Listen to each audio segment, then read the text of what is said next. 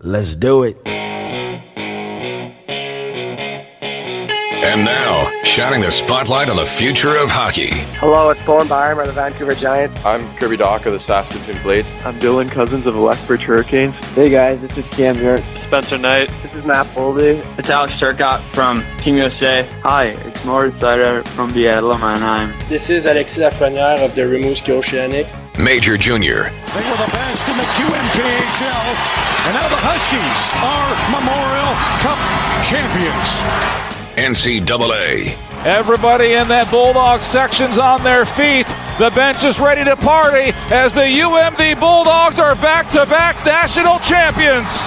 The World Juniors. Time winding down, and Finland has won the World Junior Championship in Vancouver in spectacular style.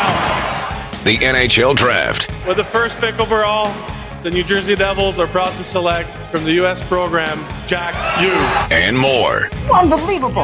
Wow. That's Incredible. This is The Pipeline Show. All right. Good weekend. Welcome to another episode of The Pipeline Show with Guy Flaming. That's me. I hope wherever you are, you are uh, self isolated and everybody that you know is doing well. I know it's uh, strange days, uh, but we'll continue with the Pipeline Show as if uh, things are pretty much normal. Uh, so it is a weekend episode, and of course, uh, usually these come out on Fridays. I am a day late. Let's be honest, might feel like a Monday right now every day, but it's a Saturday as I'm speaking with you, and um, usually we start with the uh, question of the day. Uh, and I guess the question of the day this week is go back to the Twitter polls that I've been putting out. It's the CHL logo tournament and uh, there's been a lot of response and a lot of action. This is actually I wasn't sure how people would react to it, but it's uh, it's been a lot of fun, and uh, people are uh, responding, and uh, it's it's uh, progressing nicely. We're into the round of 32 right now. In fact, the, the round of 32 ends today as I'm speaking with you right now. I can pull up the the live results with just under an hour to go. The Regina Pats have a nice, uh, comfortable lead over the Owen Sound attack, and this is uh, based solely on the logo. The primary logo for each teams had all 60 CHL teams, uh, but you need 64 entries, so I uh, added the uh, the logos for the three leagues, the OHL, the Q, and uh, the WHL, and that need I needed one more. And I thought, you know what, screw it. I'm in Edmonton. The Oil Kings are the closest team to me. They do have a fairly decent alternate logo. So I included that one. I didn't think it would do as well as it has been thus far. I probably, if I was to do it all over again, I would have the two Oil King uh, logos meeting in the first round, just to make it fair. Uh, I didn't, and now I, I kind of regret that a little bit. Uh, but uh, that's where we are. Can't start over now. So um, neck and neck race right now. Sarnia and the Vancouver Giants, 0.2% uh, separating these clubs Vancouver at 50.1% and Sarnia at 49.9 so a really solid uh, back and forth uh, competition between fans there. The Spokane Chiefs have a nice lead over the Kelowna Rockets and the Brandon Wheat Kings uh, well up on the London Knights. I was really surprised by that. I thought uh, just based on how many London Knights fans that there are but maybe it's uh, working against them because listen London's one of the uh, most uh, love teams are one of the teams that have the most fans, but everybody else hates the London Knights, and maybe they're everybody might be voting for Brandon. Uh, but the Wheat Kings logo is pretty darn sharp. And then the uh, other uh, round of 32 matchups that will uh, the voting ends in about five hours time. Uh, the Prince Albert Raiders and the Swift Current Broncos currently tied exactly after 378 votes. They are it's a dead heat, 50% each. Medicine Hat has an advantage over Rouyn-Noranda. Uh, the Everett Silvertips up on the Flint Firebirds by about 3%. That one actually surprises me. I thought uh, Flint would be the uh, the favorite in that one. And the Edmonton Oil Kings uh, alternate logo is uh, trailing slightly uh, to the Portland Winterhawks logo, which is very, it's not the same, but it's very similar to the Chicago Blackhawks logo. So the question of the day is uh, basically take part and uh, go to the my Twitter feed at tps underscore geet. I'm tweeting out I think it's eight matches a day, and then they're 24 hour uh, votes, so they expire the next day. And uh, as results come in, I'm tweeting out the next matchups. Uh, so shortly we will be into the Sweet 16, and then we'll wrap it up. And this has gone so well, I've already started to uh, put together a bracket for uh, NCAA hockey logos. It it appears we're going to have time on our hands, folks. So we'll continue going down this path and uh, just trying to have some fun. Uh, not much for news and notes, but we can get to uh, some uh, uh, signings, especially out of college hockey. As last week we left off with Jack Ahcan signing with the Boston Bruins. Well, since then, Scott Perunovich has signed with St. Louis. He, of course, from the Minnesota Duluth Bulldogs, was drafted by the Blues and has come to terms. Trevor Zegras, one and done at BU. He is turned pro now with the Anaheim Ducks. Wade Allison's uh, injury plagued college career has come to an end. After four years, he has uh, been signed by the Philadelphia Flyers. The Anaheim Ducks ink both Jack Badini and uh, Hunter Drew. Uh, Hunter Drew actually was uh, playing in the American Hockey League last year, sorry. Now here's a CHL signing. Johnny Ludwig of the Portland Winterhawks signs with the Florida Panthers. Uh, Tyler Madden, who was drafted by Vancouver but was traded uh, to the LA Kings uh, at the uh, NHL trade deadline. he has left Northeastern to sign with the LA Kings. Brinson Pasichnuk, who was on our show and told us there was an NHL deal basically almost complete, uh, that has now been announced. He's with the San Jose Sharks, who also signed John Leonard uh, from the UMass Minutemen. So he was a teammate of uh, Mario Ferraro, who had a really, really good rookie year with the San Jose Sharks this season. Filip Kral of the Spokane Chiefs signs with the Toronto Maple Leafs. Uh, the Columbus Blue Jackets ink Tim Berni out of uh, Switzerland, who they drafted. Justin Richards leaves the Minnesota Duluth to sign with the New York Rangers, and the Chicago Blackhawks sign a pair of guys they drafted Evan Barrett out of Penn State and Andrei Altybarmakyan, who uh, was playing in Russia. Both of them, I believe it, they were third round picks a couple of years ago by the Chicago Blackhawks. So a bunch of signings there. And the other uh, news of note the Hobey hat trick has uh, been pared down to uh, the final three players Scott Perunovich, who we just mentioned uh, from Minnesota Duluth, Jordan Kawaguchi, who was on the show, Canadian, playing with the uh, Fighting Hawks of North Dakota, and Jeremy Swayman of the Maine Black Bears. those are the three, and I believe they will make the final announcement here in. it would usually go during the Frozen Four, which will be would have been played next weekend. The Hobey Baker's usually on the Friday, so I would expect it to be uh, similar this year. That's pretty much it for uh, news and notes. We'll get to uh, the guest list here in a second. Reminder that all my guests join me courtesy the Troubled Monk hotline, and right now, you order the same day by 3 o'clock, and you are getting a delivery to your house. Oh, pardon me, it's 1 o'clock now, according to their website. You order by 1 o'clock, you get same day delivery in Red Deer. You can also stop by the uh, tap room and pick it up yourself there. Uh, Edmonton and Calgary, you have to order it by 1 o'clock and you get same day delivery. All the different brews and flavors that you've uh, come to love, and a couple of new ones the Juicy Gossip uh, New England IPA. Ooh, it says on their website they've just run out of stock on that one as it was uh, highly in demand. Uh, and maybe because of that, they've brought out a new one I haven't uh, tried this one yet. Get in, loser. We're going brewing. It's a hibiscus lime wit beer. The perfect match for any patio or good book. So uh, you can try that one right now, uh, as well as all your favorites, like the Rebels Red and the Daycation and the Golden Gates and the Bucktooth Belgian White, the Open Road American Brown Ale and the Pesky Pig. All of those ones are still available. Currently out of stock, though, on the Juicy Gossip New England IPA. Uh, you can also get the uh, the taster pack now too uh, 30 bucks for the 12 can uh, taster pack. So I imagine uh, there'll be a lot of people uh, in this province taking advantage of that that offer. And I saw my friends Andrew Peard and Cam Moon. They tweeted a picture of themselves. They Peard lives in downtown Edmonton in a uh, an apartment building, and uh, Mooner uh, has a an apartment there as well for his daughter who goes to school here in Edmonton. and and the two apartments are really close together. In fact, uh, almost practically neighbors. So they tweeted out a picture of them enjoying a couple of beverages uh, on their uh, balconies. I wanted to see one of them playing an accordion while the other one was singing opera, kind of like uh, we're seeing all these videos out of Italy and stuff like that. But uh, getting to see them sitting there and sharing a beer is uh, is fine. And of course, Mooner Troubled Monk a big part of uh, the Red Deer Rebels as well, and uh, he had his uh, Golden Gates can featured prominently in his picture. As for the guest list uh, today, well, we do have a 2020 draft spotlight, which we'll start with a defenseman with the Calgary Hitmen. His name is Luke Prokop. He's on the show today. Then back in uh, February, when I was chatting with all the ladies around uh, junior or college hockey, I had uh, a, a couple of suggestions to get this person on. But at the time, I was saying, well, I wanted to get media or people directly working in hockey, and I probably, I probably should have done this then anyway. But I thought it might be a better conversation to have in the off season. And now when we have a, uh, a very very much extended off season, uh, I called on Marissa Baecker, who is the photographer, the team photographer the Kelowna Rockets, and one of the best uh, doing that job anywhere at any level. Uh, she was uh, I, I, spoke with her for boy, it must have been 40 45 minutes.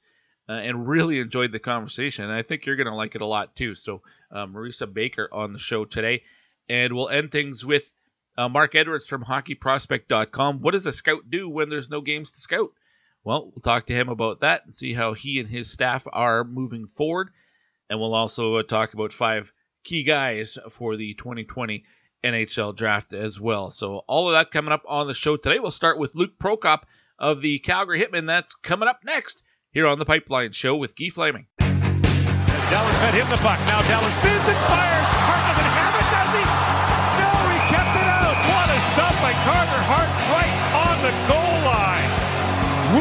Skipped off his glove and it stayed out by millimeters. Hey, it's Carter Hart of the Everett Silvertips, and you're listening to The Pipeline Show.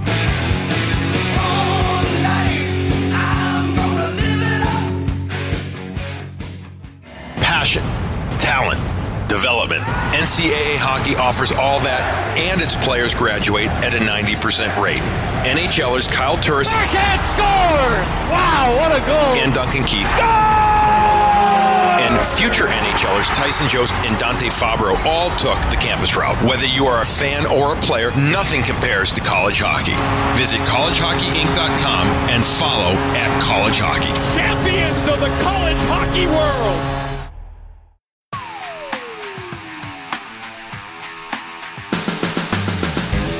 You're listening to The Pipeline Show with Guy Flaming. You know, I hear the camera adds 10 pounds. Looks like you've eaten five cameras.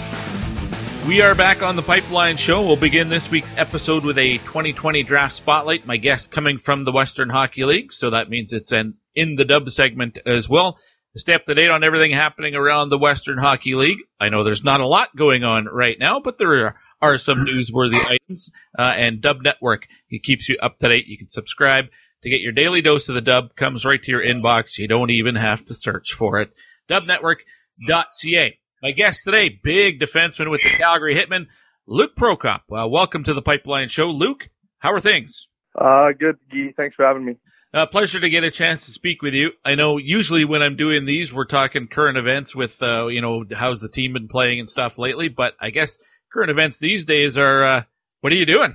Uh, I got a lot of free time on my hands. I'm not used to it normally. I'm, I'm either at school or at the rink, so uh, I've just been been home uh, ever since we got we got back to Edmonton and kind of stayed home. Uh, I've been, been reading books, working out, watching Netflix. That's all I can do these days. Yeah, so uh, you are still able to, to work out at home. Uh, obviously, you're not skating a whole lot, I, I don't imagine, but um, a lot of uh, dry land training. Yeah, we um we just got a, a new house in in December, so uh, and then there we got a gym downstairs, so it's got a it's got a rack, a cable machine, basically everything you kind of need. And you're a gamer, you said. What are you playing? Uh, I got some some NBA 2K, hmm. um, some Modern Warfare, and some NHL. Josh play too, your older brother?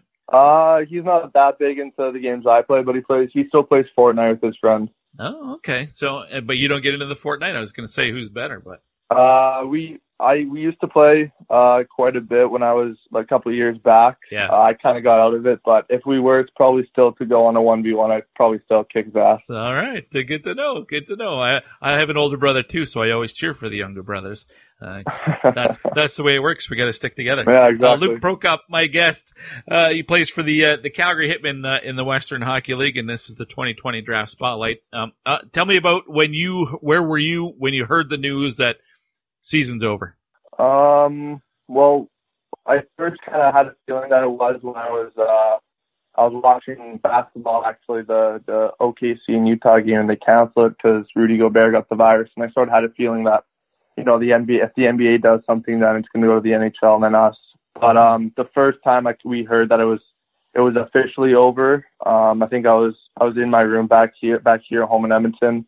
Um, we got on a conference call um, and said that that the season was officially over. Um, we didn't know they postponed it for a bit. Yeah. But obviously the the season got canceled a couple of days later. Who makes that call? Um, we were on with our, our GM, yeah. um, our vice president, and our and our coach. All right, so that's uh, Jeff Chynoweth and and uh, Steve Hamilton, part of that uh, as well. Um, all right, well, let's uh, since we can't talk about uh, any current hockey, and boy, I wish we could have playoffs and stuff like that, but um, let's talk about uh, what we did have this season and the way things ended up. The Hitmen looked um, safely secure into the playoffs, finished fourth in the division, but not sure if you're the number one or the number two wild card. Um, how did you think the the season went from your vantage point? Um, from a from a team perspective, we probably underachieved from from what we thought going in. You know, I think we had high hopes of of of being a top seeded team going into playoffs and, and obviously making a deep run. Um, we had our, our ups and downs like any team, um, but we ended up losing our our our arguably our top defenseman in, in Yegor Zamula at the at the World Juniors. He uh he had to have season ending back surgery, so that uh that took us back a little bit. And uh you know we just i don't i don't think we actually really recovered from that. We we kind of had our more ups and downs and and we had really good games and there'd be games where we get blown out. So um it was it was all right but uh we definitely could have could have done better for sure. That injury to zamula at the world junior and i think that became official after the trade deadline. So really the team couldn't do anything to address it either. So there was a big hole. Yeah yeah for sure. Because i mean he's he's a guy who who could easily put up you know 70 points on the back end and and when you when you lose someone like that it's it's really hard to to uh take take that uh, points and put them somewhere else. Yeah no kidding. Everybody else has to try to step in but uh big shoes to fill for sure. Um for you uh luke uh, how would you assess your uh, second full season in the whl you, you had 14 games uh, before your uh, full-time rookie year last season but um this was this was your first or your second full year in the league How'd things go compared to year one?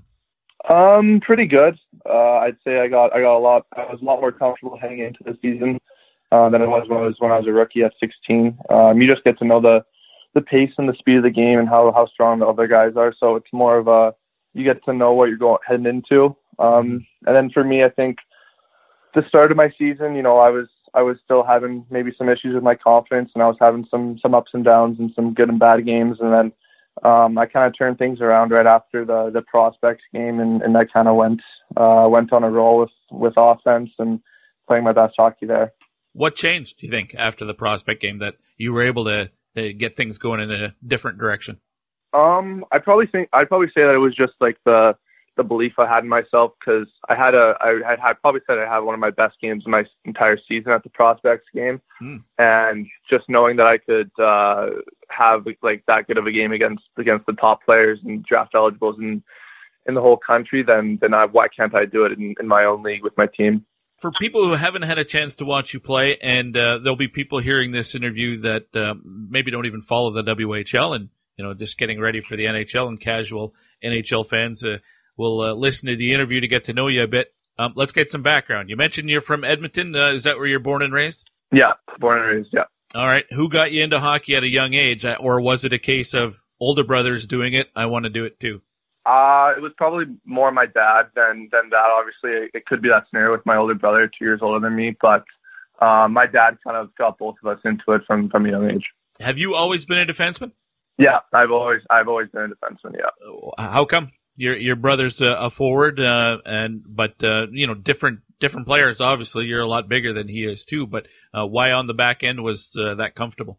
Um, I don't know. I think maybe growing up, I was uh, I was always I felt comfortable staying back and, and not taking too many risks. So I'd probably say that's the reason.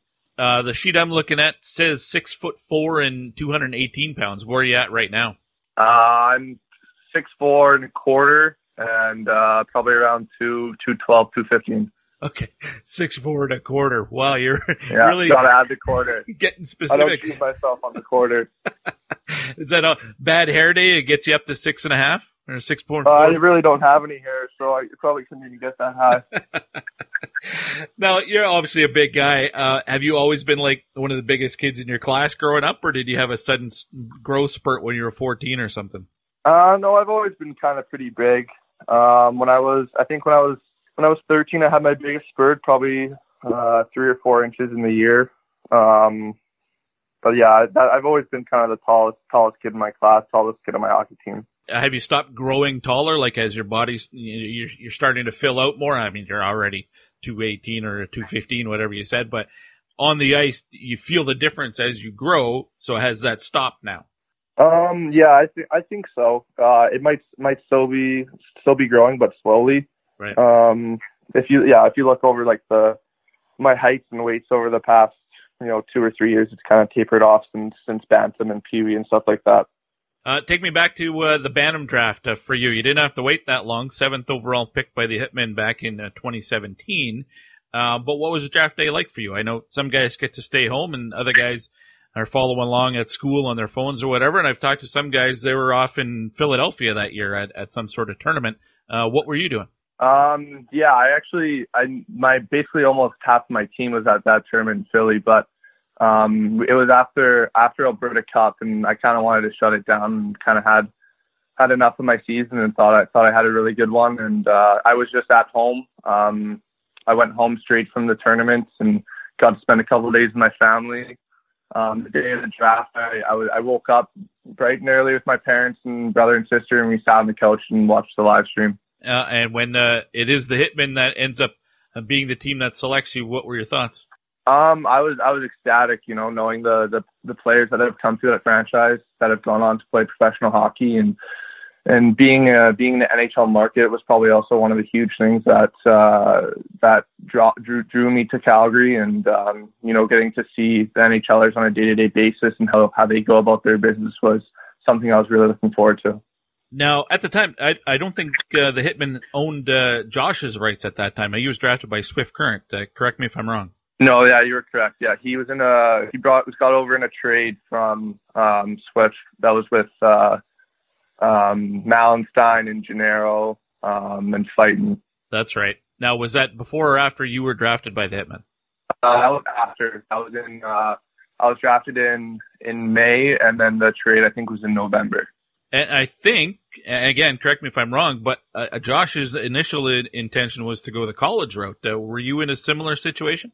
Um, no, I, I mean, I, I thought about it for sure. Uh, my mom, my mom pretty drilled into us at a young age, you know, how, how important school is, but, um, I never really, never really took too much thought about it. Um, Josh, uh, Josh did quite a bit and he, yeah, he was actually committed to, to Ohio State for a bit, but, uh, I guess, I guess his, he just didn't want to go the school route, so he just decided to hop over with me. So, uh, yeah, that's, it's gotta be pretty nice that both of you end up in Calgary getting a chance to play on the same team together for the last couple of years.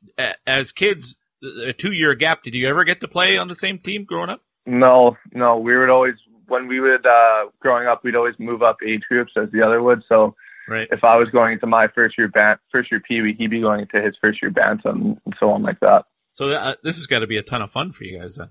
Yeah, it's pretty cool. Um, we live, we live with my parents. We rent a house down in Calgary and, and they stay there down with us and and uh just being in the day to day room with him and uh you know outside of outside of the house and in the rink and seeing what he likes to do.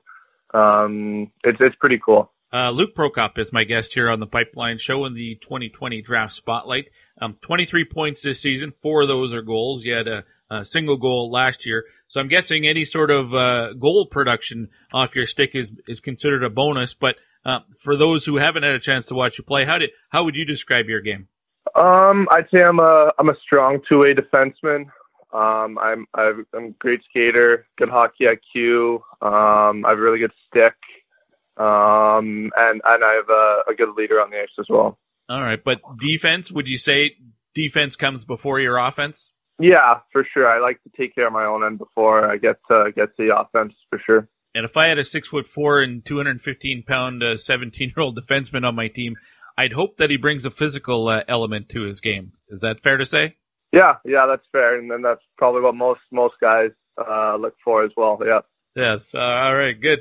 Um, now with the draft uh, up in the air, but let's assume that it goes forward and everything gets back to normal here sooner as opposed to later. Has the draft been something you, you spend a lot of time thinking about this year? Um, not not so much this year. I guess just a little bit more now that the that the season's over and there's not much I can really do to to improve on on what I where I go or, or anything like that. So I guess I'm I'm looking a bit at it more now than than I was during the season. Uh, now, are you a guy who goes to see where you're ranked by Central Scouting or you know any of the other uh, independent uh, companies like that, or do you try not to look at that stuff? Um, I guess I I I'd look at like Central Scouting when it would first come out, but all the other ones I wouldn't really uh wouldn't really look at. I I got off all social media for the season. I think it was eight or eight or nine months I got off, so I tried to to go away from all that stuff as as as soon as I could for for the draft. So not a social media guy at all these days. Um, no, I, I got back on uh, a few weeks ago, but uh, I think it was just for the season to keep uh, keep my keep my head on straight, I guess. right. Okay. Uh, we know Steve Hamilton up here pretty well because of all the time he spent uh, behind the bench of the Oil Kings. Uh, how's he helped you uh, down in Calgary and, and helped make you a better player? Yeah, Steve's been really good with my development. Um, you know, he takes he takes a lot of pride in in, in the development of, of his players, and um, I think you can see that with with the passion he has and um, the way he, he carries himself on the bench, and, and he's he's emotional, but it's a it's a good emotional that that rubs off on us in the right way.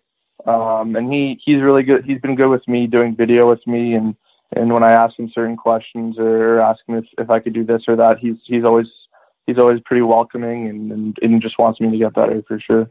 Now, an Edmonton guy going down to play in Calgary, did you have uh, any second thoughts about it at first? Uh, no, I don't know. Actually, I don't know why a lot of people ask me that. I think it's kind of a funny question, but uh, I I don't I don't I don't see it as any different. Edmonton's kind of the same as Calgary and stuff like that. So uh, I don't know. I think the city's pretty cool. Favorite NHL team growing up? Oilers, 100%. Wow, and for most of your life they've been terrible. I mean, they're good now, uh, but what? Uh, I mean, just because it's the hometown team, or or did you have a connection somehow? Uh, no, I think I mean my dad was uh, pretty good friends with some of the some of the old Oiler players like Ethan Moreau and Steve Staios. So um, I got to go by I got to go into the dressing room a couple times and, and meet meet some of the Oilers. Um, but other than that, I think yeah, just the hometown hometown connection. Um, and then obviously now they got they got McDavid and Draisaitl and some pretty some pretty unreal talent on their team now, so they're fun to watch. Well, listen, Luke, I really appreciate the time. I enjoyed the conversation. Let's hope uh, everything gets back to normal here uh, uh, sooner as opposed to later, and uh, wish you the best of luck whatever happens at the draft. Yeah, thank you very much, Keith. There's Luke Prokop of the Calgary Hitmen. Thanks to uh, Scott Bonner at the uh, Sports Corp for setting up that interview for me. Next week we'll have Ben King, another Sports Corp guy, King with the Swift Current Broncos. So right now Prokop looks like kind of a mid round pick, or at least that's where he's rated. Could be one of those guys in year three in the WHL where his value really comes to the forefront, especially with some guys moving on in uh, Zamula and uh, and Jett Woo. He might be the guy now in uh, Calgary on their blue line. So coming up for a big year for uh, Luke Prokop. Might be a, a really good value pick in the middle rounds this year. Big kid that skates really well and uh, has that physical element to his game. So watch for uh, Luke Prokop and see where he goes in the draft this coming June or July or September. Let's hope. Coming up next here on the Pipeline Show, we're going to have a chat with Marissa Baecker. She is the uh, team photographer for the Kelowna Rockets, does uh, a lot more than just hockey. Uh, but we talked to her about all of that, uh, how she got into it, some of the technical stuff uh, that other shutterbugs out there uh, might have an interest in hearing. But it's a really fun conversation. She was a lot of fun to talk to, and I think you're going to enjoy it. That's next here on The Pipeline Show. Hi, this is Luke Shen of the Kelowna Rockets. Hey, it's Madison Bowey. Myles Bell. Nick Merkley. Hey, I'm Leon Draisaitl. Hey, it's Tyson Baillie. This is Mitch Wheaton. Hi, this is Tyrell Goulbourne from the Kelowna Rockets, and you're listening to The Pipeline Show. Rocket Man, burning out his fuse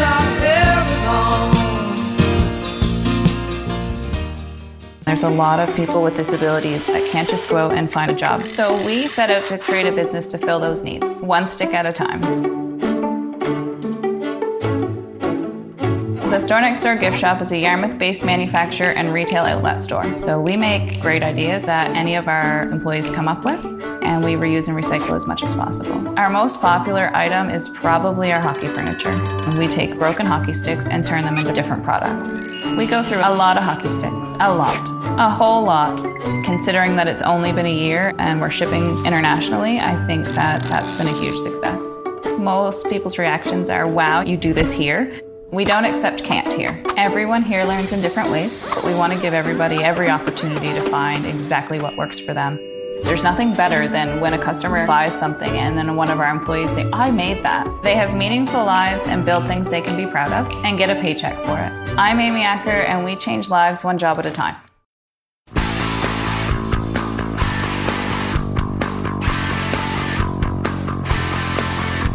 You're listening to The Pipeline Show with Guy Flaming. Nobody makes me bleed my own blood. Nobody. Welcome back to The Pipeline Show. We're going to continue on with this week's episode. Do something a little bit different. Do something I, I would normally do more in July in the uh, short, very short off season. Uh, unfortunately, we all have a very long off season at the moment. Uh, and one of the things I had scheduled to do this summer was to uh, chat with uh, one of the uh, top photographers covering junior or college hockey. And now that we have some time, I'm pleased to be joined now by Marissa Baecker. And I hope I remembered to pronounce that that name correctly, Marissa. No, Marissa is correct. It's all good. Excellent. Well, thank you for for doing that. Now. Uh, you have uh, the job of uh, taking the pictures with the Kelowna Rockets and one of the best in the WHL, if not in hockey, period. How long have you been doing it? Uh, geez. In the WHL, I think since about uh, 05. It's way back to 2005. So you've uh, yeah. you've been around with uh, well, I guess uh, my math that's like 15, 16 years now, 16 seasons. Um, so you've seen a lot of the top players coming through. Who are some of the early ones that you remember that have now uh, been playing in the NHL for a while? Uh, well, of course, Shea Weber. Um, he's he's one of my favorites actually because he's always been such a kind person. You know, every time I run into him, but I mm-hmm. feel a bit like his mom. Maybe his rink mom. I don't know. Yeah. Um, yeah, there was, it kind of started with that kind of crew that went on to the NHL. So Tyler Myers is another one that's, uh, that I quite like. He's a very decent person. Um, Jamie Benn is a character. right. Always been a character. Um, then there's some of the guys too that have gone on to, to play in Europe from that time period, like Cody Almond and um, Brandon McMillan, who recently retired. Uh, I heard Cody Beach on the radio the other day coming back from, I think it was Poland. Right. And I think I have photographed Cody, or not Cody, sorry, Kyle. I always get them mixed up, but I've photographed Cody and Kyle, um, since they played with my sons. So I think we might be going back to Atom. Right. Atom Peewee time period. And, um, I understand Cody, the younger of the two, is a WHL referee now, although I haven't, I didn't see him through Kelowna and it has children. Wow. And I don't know how that's possible because I am not aging at all. That's right. I know. I'm in the same boat. I, you know, we started this show back in 2005, 2006, 2006. Uh, and there are players I had on as juniors who are now retired as pros. Uh, so yeah, that's, uh, yeah. that's, that's how that goes. Yeah. Um, well, for you, uh, how did you get into this? Uh, I, I, I'm assuming you started photography as a kid, maybe in school, something like that. What's, uh, what's the background? Uh, well, yeah, I mean, I always was the one with the camera. I didn't really take photography in school, um, but I was, you know, I was the one that always was toting a camera wherever we went. Um, and then I was, uh, I've been a paralegal for, you know, a good part of my professional career. Then when I, uh, I kind of transitioned when I was working um, in house for the Westbank First Nation as they were as they were going on to becoming self governing, and at the time when it completed, I left the Westbank First Nation because it was their mandate at the time they want to employ band members in all of the roles within the administration. Mm-hmm. So I took that opportunity to pick up my camera and have a more flexible schedule and uh, take advantage of the digital era, even though I kind of came in still at the end of film. um, and start my own business so that I would be available to run my kids to hockey, soccer, baseball, lacrosse. Right. You know, parent teacher interviews, you name it. Right. Um, which is where I started doing their weekend tournaments. And I spent, I think, a good portion of all weekends in all hockey season right. in an arena of some sort. So yeah, and then I, I kind of started doing more media, um, media work, right? Being sent here and there to, to cover different games or different series, uh, for various newspapers and publications across Canada, North America. Um, and then I kind of landed, uh, with, as the team photographer with the Rockets in, uh, I think it was the 0809 season. I think, yeah, because before that it was all media and then I became the official photographer in 0809. Okay. And was that an easy transition? Did that change much uh, for your day to day activity as a, as a photographer? Um, it did somewhat, yeah, because it, it's a different role as a team photographer than it is as a uh, as a photojournalist. Because as a team photographer, you're it's your job to kind of build an archive of the season and the team. Right. So what you're doing is creating their visual brand of, you know, of their players and of their history. So I think it's a bit of a different role than media where the media kind of show up and they get the leisure of just to photograph the game and then they send a couple of images for publication and they're done. Team photographer role is a lot different in my opinion. Well, the way I do it is a lot different anyway, because, um, I have created a, an online digital asset library for them where every image that I have taken is cataloged, is searchable, is is got cut lines in it. Um, I upload in between periods so that media across the country know when the Rockets are in intermission, they can go online to Kelowna Rockets images.com and start watching for the images to be uploaded and then download them immediately and get it out. Nice. Yeah, I mean, it works really well. Um, and I started this system in, I don't know how long ago, honestly, a while, but I think, um, I think Kelowna Rockets are the, are the first, um, forerunners in developing their own digital asset library that, that can be searched and media can have access to. Well, it's interesting. That's where what my next question was going to be was how different that is and how you operate. Maybe maybe you were one of the first, but is it a standard thing now? Do do most teams and most team photographers have that archive?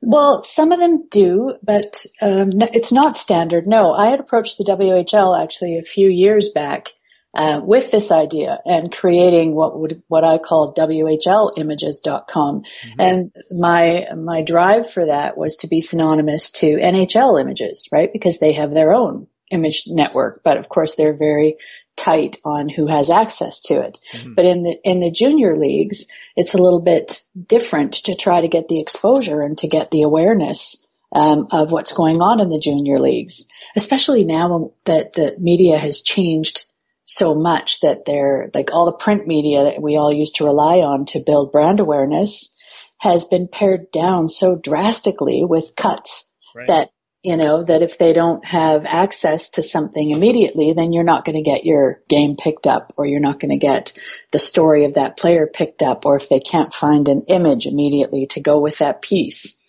You know, it could be a matter of deciding with a piece that has art or a piece that doesn't. Take the one that's got art. I don't have time to look for art right now. There's nobody, you know, in the newsroom, etc. Right. So I think um, I kind of took that on as my role as the team photographer to make sure that none of the hiccups would come when they were looking for rocket stuff. Like uh, we've, we've got it. It's here. What do you need? That makes sense. Um, and you mentioned NHL images. OHL images exist. Was that sort of, I'm sure you're familiar with what they do in the Ontario Hockey League. They have a couple yes. photographers that do all the teams as well. Um, but that was the same sort of idea that you had. Um, OHL Images is the same system, except they don't. Uh, I don't believe that their imagery is cataloged as as in depth as what I've created.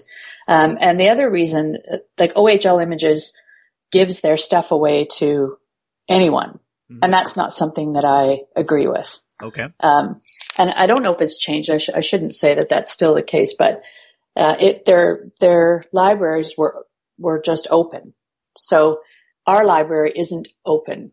It's uh, it's on a permission basis, and it's it's basically outlined to all of media. And the media come and they request they were like they request access to the library. Then I have their information. I can I can um, see in the back end of the website what images are being downloaded, when they're being downloaded. Um, you know what's what's circulating. Sometimes I will see an inquiry from um, a media representative in Europe that we didn't even know existed Hmm. before, and immediately I'll like, oh, so I'll reach out to them in Europe saying, hey, you know, what are you looking for? How can we help you? Um, and they're maybe they're looking for an image of Pavel Novak, for instance, you know, um, or European guys. And then we're like, well, if you want to regularly pick up your European guys, allow us to invite you to our library. And they're only allowed editorial use, and that's it. We don't we don't do prints um, unless it's you know parents, um, but we don't we don't monopolize anyway the the the pictures for fans or anything like that because it's just not something that we want to we want to do. And some of the guys are already under NHL contracts anyway. Right. All right. So just so I clearly understand, and I don't want to piss anybody off, when if I if I tweet out a link to an interview that I do with Jordan Foote, and I tag a picture that you took of Jordan Foote as a rocket, and I put you know in inside the tweet the little camera icon and and your Twitter handle, is that okay? Um, well, I don't know who Jordan Foote is. First of all, Oh, you mean yes. Thank you. I know who you mean. I think, but yes, any of the foots, put it that way. you know, it- it's such a tricky thing now. You're talking about like, permissions, right? Yes. Yeah. See, I would, I would prefer, and this, this is me because it's very, it's a muddy area. Um, not from the photographer's perspective, but from the media perspective. People don't quite understand. They think that that's an okay thing to do, and I don't. Okay. Um, I would prefer that that media person reach out to me and I will give them access. Like, I mean, you and I have had a working relationship for quite a while Yes. where I know what you do. I know you're doing it for editorial reasons and I know that you're, um, you know, you're promoting the players and the team and the league and, you know, you're doing everything that you can and you're not making millions of dollars from a big, huge network. I want to support you too, right? Like we want to support one another. So we have that um, existing relationship where you have access to everything I've shot because I know exactly what you want to do with it. Great. Let's work together, you know, and let's, let's promote it. Um, some of the other places I don't know, like there's a lot of bloggers out there that just think that they can, you know, right click and save it and then that's okay. Mm-hmm. And no, I don't think so. It's not okay. because one of the things that we want to make sure is that they're not like in the world of manipulation and digital manipulation, everybody makes a meme or they put someone's head on somebody else's body or, you know, I don't want to authorize that. Right. You know, so if they take one of my pictures and my digital information is embedded into that picture and then they manipulate that picture in a negative way, I don't want my name associated with that because I haven't authorized that. Oh, I hadn't even thought of something like that. You're right. I mean, any sort of manipulation can be done, and it, then it would reflect badly on you and your brand. Yes. Right. Yes, it does. You know, and, and even like with our team as well, in order to, um, like we know that our players are proud of their, of their status when they get to the WHL. And we know that they're working their, their hardest to get to the next level. So at the beginning of the season, uh, I've taken all the players' emails. I give them all access to our image library. They only get web resolution, um, photos and they are under strict regulations that they are only to download pictures of themselves. Hmm. That's it. They can't download their line mate. They can't download their buddy on another team. They can't download anything other than themselves. And the whole idea is so that they can promote their hard work. They can promote their image on social media and it expands the image of the brand and the league. I mean, it just keeps going and it works really well because then how do you explain it? They're, it shows that they're connected with the team because they're not posting pictures that are clearly watermarked, Mm-hmm. which basically says, Hey, I stole this picture. Yeah. You know? And you don't want that because you want to be a, you want to be a concise unit, right? You want to be a collective unit. Everybody's on the same page. So I think it, it's important that people realize, you know, that you want to, you want to do things right. And there are ways to do it. It's just a matter of connecting. Speaking with Marissa Baecker, she's the uh, team photographer for the Kelowna Rockets. You can follow her on Twitter at Marissa underscore Baecker, and uh, the spelling of Marissa is M A R I S S A, and Baecker is B A E C K E R. Uh, you can also go to uh, shootthebreeze.ca, and that's uh, it, that's the gallery of all the pictures you take, not just uh, of the Rockets and hockey in general, but you've got lots of stuff on there. Yeah, that is my that is my website, um, and I host a lot of uh, hockey and football and Memorial Cup and some NHL stuff. I mean, basically anything uh, that I have worked on. I, I, do a lot of musician photography, a lot of editorial stuff, and I really like motorcycles. Yeah, I was going to say, I, I, I, think I saw that at some point along the way. There was a lot of motorcycle pictures, and not just you're not just taking pictures of people on motorcycles. You're a bike rider. Well, I am actually. I ran a motorcycle blog um, for ten years, and uh, I had a syndicated column that went across North America in um, various media outlets and newspapers. So I was riding a lot of different bikes and, and reporting on them and providing bike reviews from a lady's perspective. Mm. So it wasn't as wasn't as gearhead as you know the guys like the technical stuff. Right. And while that is important to some of the ladies, what's more important is can I operate that thing? is that thing too big for me? Can I lift it up? Can I ride comfortably? If I get stuck somewhere in the middle of nowhere, am I going to be able to get myself out of trouble? Like, so it was, it was a lot of fun actually because I covered everything from bikes to accessories to people to, you know, books and you name it. And you're a runner too, aren't you? Um, I like to think that I am. I've, I've been trying to be a runner. Someone actually sent me a message the other day saying, Hey, did I see you jogging the other day? And I'm like, Oh, thank you. It looked like jogging. That's good. oh well, because I, I, noticed there's lots of nature pictures as well, and, and your uh, your Twitter feed right now has a lot of that because there's not a lot of not a lot else going on these days. But uh, and yeah. I wondered with the motorcycle riding and the the the running, we'll call it running, uh, that you you get outside and now is that is that just for pleasure? Those uh, the pictures you're taking of nature, or is that a, a, an employment opportunity too? Um, it depends. Some of it is, and some of it isn't. Uh, uh, every time I go out for a hike or a walk or something, because I love the outdoors, I always have my camera. So I'm snapping different things, and then sometimes I will see something that is valuable to me, and I'll send it out to different places, saying, "Hey, you know, I kind of like this. What do you think?" Um, one of my nature pictures that I had done last May, uh, hiking in Kelowna ended up being August in beautiful British Columbia's annual magazine this year. Hmm. Although it should have been May, but you know, um, and I love, I love trying to find things in the wild, like moose. I've been on the hunt for a moose for a long time and I found one, but it was too dark.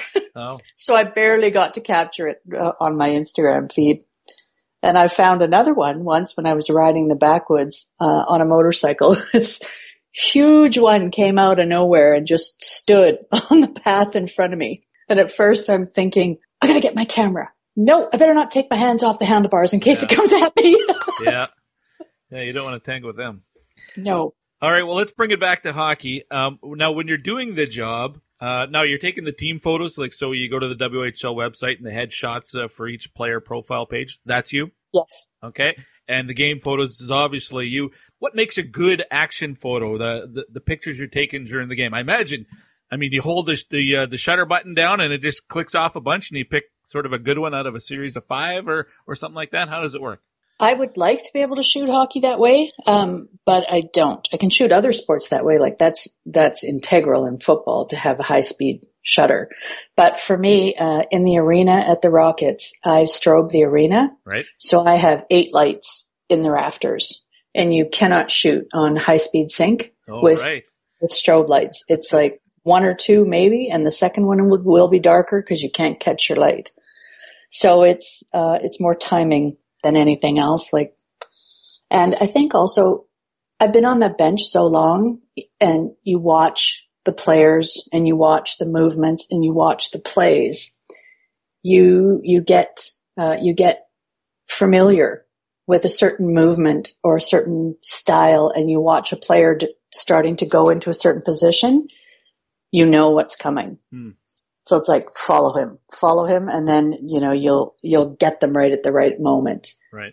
One thing I added this year, which is going to take a bit of getting used to, is instead of uh, I started to shoot with a 70 to 200 and I put a 1.4 extender on it just to get that much closer to the net.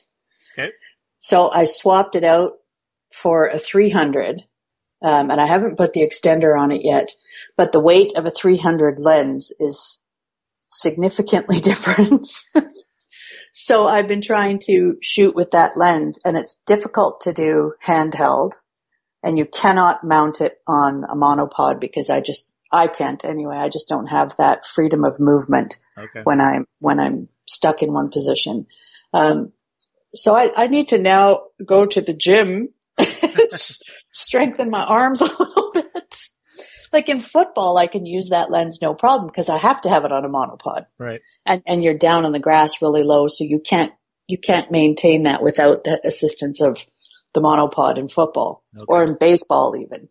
Uh, but hockey's just going too quick, and you just you can't be restricted like that. So hopefully next year I'll have some different types of images because I want to zero in more on the faces and the emotion. I, I got a few of those this year, but now I want more because normally I'm getting the whole shot, like the whole body. And, you know, I, I think I, I might be stuck in a style. I, I love when you get technical with all the uh, the different uh, lenses that you can use and stuff. Now it, it's like me trying to understand somebody from NASA explaining things. So I, I'll pre- I'll pretend like I'm following along. But you know, if I go watch Van Halen, Eddie Van Halen is going to use five or six guitars in a night. I, I'm picturing you walking around with three different cameras slung over your shoulder or something. But is it just a matter of it's the same uh, body of the camera? You just put on a different lens? No. See, I wish. see, that was a dumb question, but I thought it was good. Well, you know, I mean, it's when you're a photographer and you're a sports photographer, it's basically a, a matter of adding money, Yeah. right? Um, you, you know, when you're starting out, you can usually only afford one body and one lens and you work with that until you start, you know, expanding your ideas and, and what you want to shoot. Um, on any given night at the Rockets, I'm shooting three cameras. Okay. So I have, I usually have one in the net, in a net camera housing, which has got usually a fisheye lens on it so that, uh, I can capture the whole bars of the, of the net. And that one I shoot from remote control in my hand. And then I always have on the bench, I always have a, a zoom lens, like my 300 or my 70 to 200. And I have a wide angle for the up close, um, you know, bench high fives or something action going on in front of me, like fighting or we don't, we don't fight in the WHL though.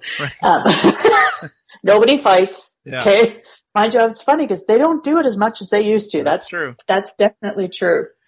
But I mean, you know, just the trash talk sometimes between the benches is quite comical. So I usually will try to step back as far as I can and try and take a wide angle shot of the two of them yakking at each other. Now, I, I see uh, at the NHL level, there's a lot of photographers on the bench. They're wearing helmets and stuff. Uh, do you have to gear up? Um, I don't. I probably should. Um, it's a rule in the NHL unless you're a team photographer that you must wear a helmet. Okay. Um, they have not put that rule in in the WHL. I've had some close calls with the puck, but at the same time, being in that vantage point, you know when you're a hazard and you know when you got to be, you know, watching that puck or get out of the way. Like if the if the play goes down into one of the corners on my side, um, if it's on our bench side, I will move as far back from the boards as I possibly can because you know that they're going to dig the puck out of that corner. And if it goes up along the, the glass, it runs out of glass as soon as it gets to the bench. So it's coming our way, Right. you know, and the other way is not as bad because there's a piece of glass between myself, um, and the visiting team. So I can safely stand behind that piece of glass and I'll be okay. But you just, you got to keep your eye on the puck, right? And some players are like, "How come you don't have any pictures of me?" And I'm like, "Were you on the puck?" well, I didn't get I didn't get a chance much when I was out there, and that's why. I was going to ask if players ever, you know, give you requests or something, or do you uh, do you get a sense they're almost posing for you at sometimes? Like I don't know if you take pictures during warm ups or something oh. like that. Do they? I mean, are they putting on a show for you? Oh, and warm up, I think, is the time for them to have those types of pictures. So yeah, I will stand on the bench and I will watch them all, um, and I'll I'll get a, a nod or a you know, hey over here, or sometimes sometimes before the game, if a player on another team that they have played with all their life. They're like, Hey, we want to do a picture at the end of warm up. Can you stay on the bench? Sure. I could stay on the bench, mm-hmm. you know, and then you get other, other players that I don't know.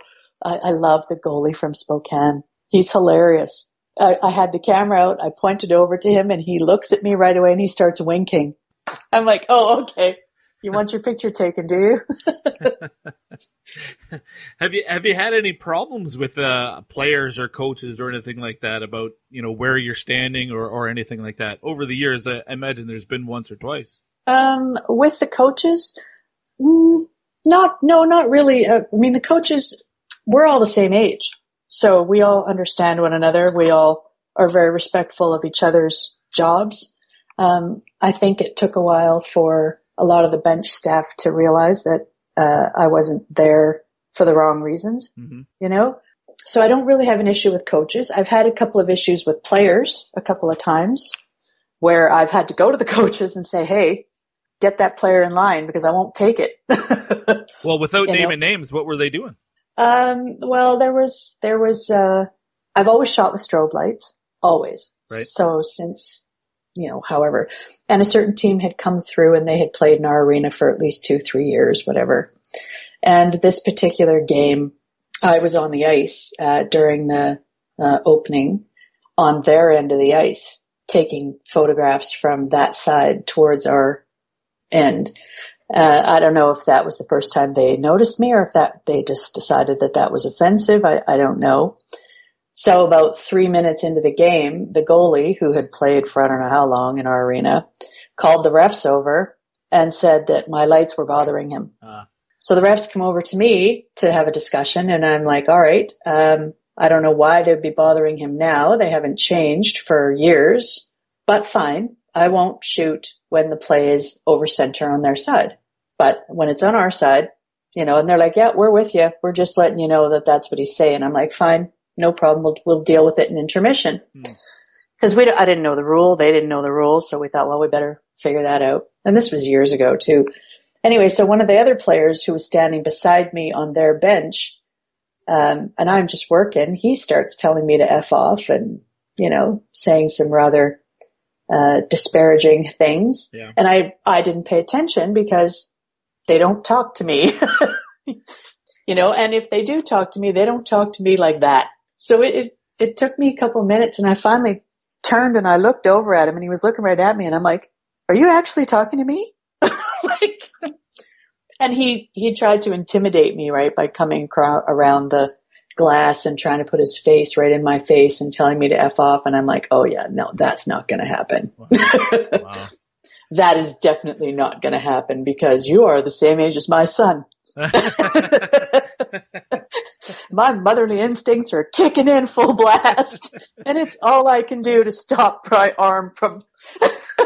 Marissa Baecker, uh, photographer for the Kelowna Rockets, my guest here on the Pipeline Show. Uh, where do you go from here? Is I mean, is is there a like players? Do you want to get to the NHL and be a photographer in Vancouver or somewhere else, or uh, are you uh, happy with the, what you're doing right where you are? Beautiful part of the the world to live in.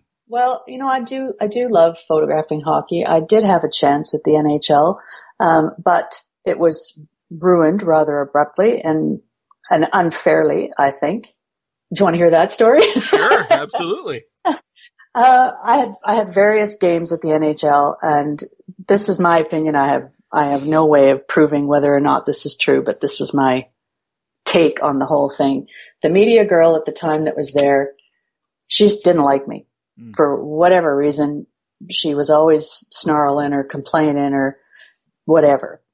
And there was one, uh, there was one game in particular where some of my former Rockets, who I have photographed since they were 15, 16, right. you know, now in the NHL, uh, they, they were foam rolling you know, outside the media room. And I didn't even see them. I walked by and one of them called, Hey, Marissa. So I'm like, Oh my God, I haven't seen you forever. And, you know, so I stopped and I leaned on the wall and we were having a catch up chit chat, right. you know, um, during off ice warm up. And then the next day I get a phone call from my editor and he's, he's not happy. He's saying, are you speaking to players? I'm like, what? Yeah. I don't know. What, what do you mean? I don't know. What are you talking about? Cause I had no idea. I really didn't. And he's like, are you speaking to players? You can't speak to players. And I'm thinking, I'm not speaking to players. What am I? And I really had to think about it because these guys are, I mean, yes, they play in the NHL, but they're not, they're not that to me. You know, they're, they're my guys. They're, they're my boys from way back when. Um, and then I had to think about it and I said to him, I go, Oh, I said, Oh, okay. I know what you're talking about now. I said, well, yeah, but I'm not, I'm not trying to pick them up. Like I, I'm not trying to land myself a contract. Like, what do you, what, what do you, you know, and he was, he was livid, right? He goes, you cannot speak to players. I don't care if you know them. I don't care your relationship with them, blah, blah, blah, blah, blah, right? And I thought about it and I thought, how weird is that mm. for whoever saw me standing there talking to them to not come up to me right there and then and say, you know, we'd prefer that media don't interact with players. But no, it, it took somebody to decide that I was interrupting people that I didn't even know when I know them and I've known them for a long time. You know, they didn't, they don't know my relationship with these players. Um, to actually not discuss it with me right then and there, but to wait till the next day and then phone across the country to my editor who then has to phone me. Yeah. And rip a strip off of me. And I'm like, well, I didn't think I was doing anything, you know, untoward. And what do I say? I'm sorry. Sounds very petty, especially as the way you described it. The player called you uh, yeah. over to talk, and so I mean, it, the, all the media person had to do was ask the player about it. Yeah, that would have nipped it in the bud right there. No doubt, right? And I mean, how many people do you see interacting with players? How many media guys? I mean, I I get it that the NHL likes to protect their players, and I agree with it. I do. Um, but I'm not, I'm not that person and I'm a photographer. I'm not somebody trying to get a negative soundbite, mm-hmm. you know, or I'm not, I'm not out there trying to get them to tell me something that they wouldn't tell me in a press conference. Mm-hmm. That's not my role, you know? Um, and there were, there was another instance as well where, uh, do you remember the game where Tortorella lost his marbles? Uh, in Vancouver? Yes. The one where he went, tried to get into the other team's dressing room? Yes. Yes. Yeah, I was there. Okay.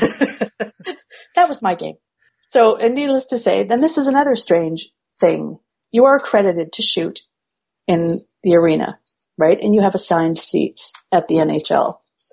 Well, I'm sitting in my assigned seat and there's absolute mayhem on the ice and we have 10 guys disheveled in the penalty box. Right. And I'm sitting there looking at the penalty box going, all right, it's my job to get the story of the game. And this is a big story. Holy cow. And I'm thinking, I need that shot. I got to get that shot at 10 guys in the penalty box because 10 years from now, we're going to look back on this and look at all the things that happened. Right. So I make a beeline for the penalty box and I take some photos and whatever. Well, I, that was another thing that, uh, I left my seat. I'm like, what do you, I, I can leave my seat to go shoot from the concourse and get the wide angle shot of the whole stadium full of people. I can go, you know, and shoot pictures in different areas. I have accreditation, but I can't shoot that. That seems a little uh, over restrictive. Oh, it was. It was terrible. I mean, and needless to say, that I, I don't have a shot at the NHL anymore, and not that I care anymore, honestly, because it's if that's how it is, it's far too uptight for my liking. You know, um, the WHL is great. The CHL is great. We all know each other. You know, like I've worked with the CHL at Memorial Cup. The people, we all know each other. We know what each other is capable of. We know what kind of job we're going to do. We know exactly what to do. Um, it's a much more friendly, comfortable environment. Well, speaking of the Memorial Cup, that would have been in your backyard this year, so that's a, a big event that is uh, no longer happening. Um, how does that impact you on a professional level? Oh, that was such a disappointment. We worked so hard. after everything that happened this year, you know, all the trades and the building the teams and the coach changes and the injuries and you name it. And then that was just the icing on the cake. Yeah. um, yeah, I mean, I was, I was booked up until, uh, at end of, end of May when I would have run, run into football season. So the last regular season game we had, I think was the 12th of March and then we were done. That's it. Stand by for nature pictures. No. well, I'm assuming that's a loss of a lot of income there too. Then it is. It is uh, very much so because if you think about it, you're supposed to have we we had like five regular season games left. You know, three rounds of playoffs. Well, hopefully three rounds of playoffs. Right. Um, and then you know all the work with Memorial Cup because Memorial Cup was going to be fantastic. Like there was going to be so many community events to take part in. Mm-hmm. I would have been running like 14, 16 hours a day, going here, going there, getting this, getting that, trying to capture the whole thing. Yeah. So yeah, it's a bit disappointing for everybody. So, but what can you do? Well, that's my question. So with everything on hold, there's no concerts coming through Kelowna or anywhere else these days, and uh, obviously all the sporting events. What does a person in your situation do to to try to recoup some income. Can you? I mean, can people hire you uh, online like that and and ask you to go out and shoot stuff? Uh, what do you do? Oh, absolutely. I'm doing action shots of board games through living room windows from front yards. Some of those Yahtzee games can get pretty intense. Oh man, that was good. uh, all right. Well, Marissa, listen, I really appreciate your time. Before, maybe before I let you go, what's left on your bucket list? Are there events that you haven't uh, been able to take part in or, or cover that uh, that you want to? Um, as far as sports goes, yeah, or anything really. Yeah, I mean, of course, you always want to to photograph the biggest event in each sport, right? So I'd love to cover a Grey Cup, um, uh, especially if the riders were in it, because you know my blood is green. Oh it kind of goes with your birth. As soon as you're born in Saskatchewan, there's no other option. Okay. um, I would have loved to have, have, covered some NHL playoffs, you know, but uh, that's not that's not in the cards, and that's fine. Um, the Olympics would have been great. It's you know it's funny because you have all these great things that you want to do, and then they some of them come to fruition, and you're like, oh, well, that wasn't really what I thought. Oh, really? Well, like Sports Illustrated, right?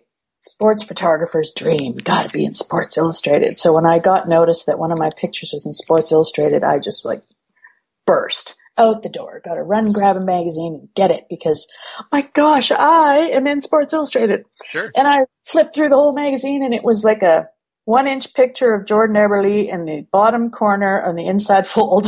Oh. I'm like, and that's my Sports Illustrated debut right, right.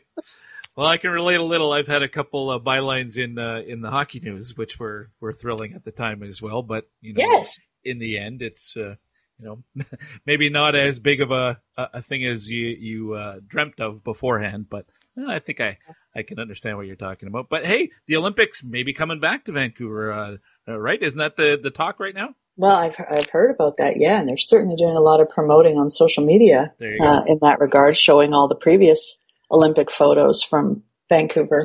Yeah, it would have been great. Well, we'll see. We'll see if that happens. Uh, Marissa, I really, really appreciate uh, your time. I enjoyed this uh, a lot. I hope we can uh, maybe do it again.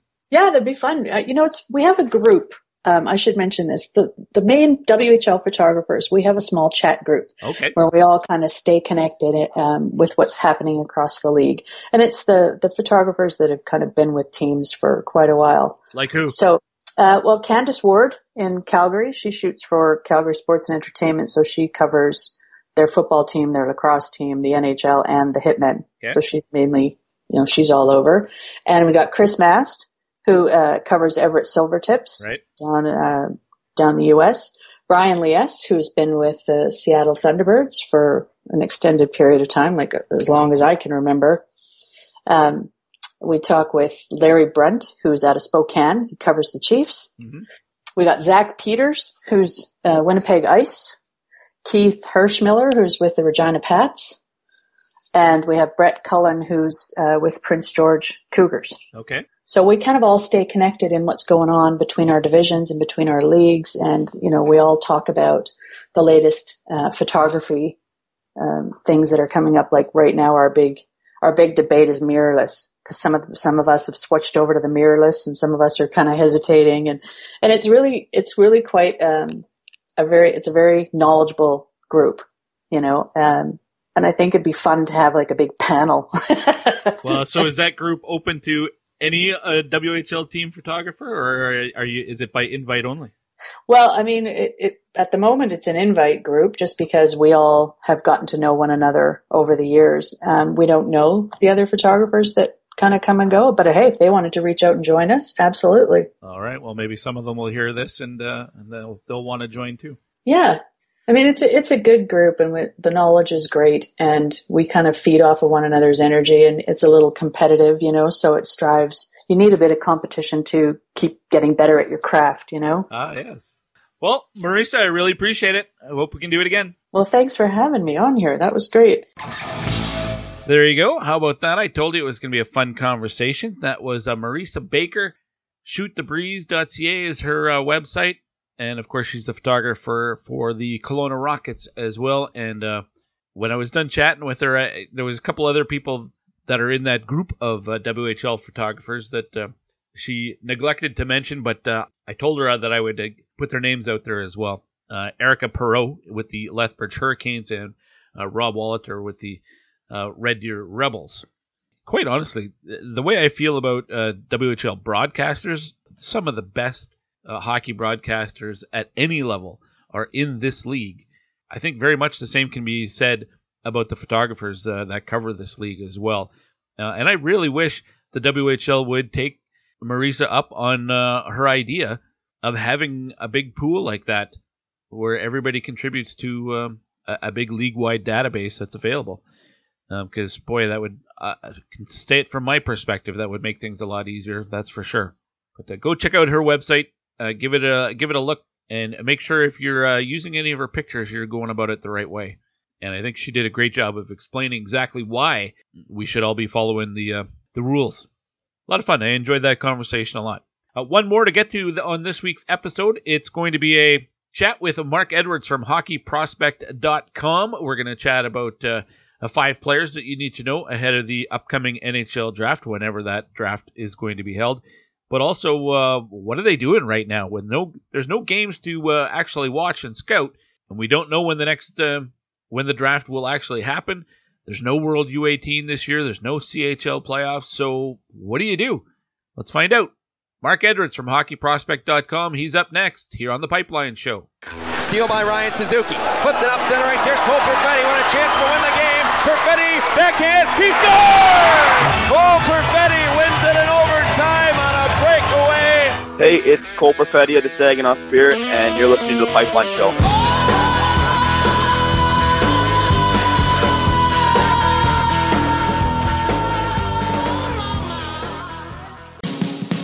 From the organization that brought you Mark Messier, Matt Benning, and Ian Mitchell, Spruce Grove Saints Junior A Hockey is officially back for the 2019-2020 season with all the action taking place at the Grant Fuhr Arena in Spruce Grove.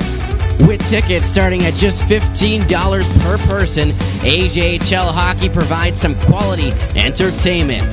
For more information, visit www.sprucegrovesaints.ca.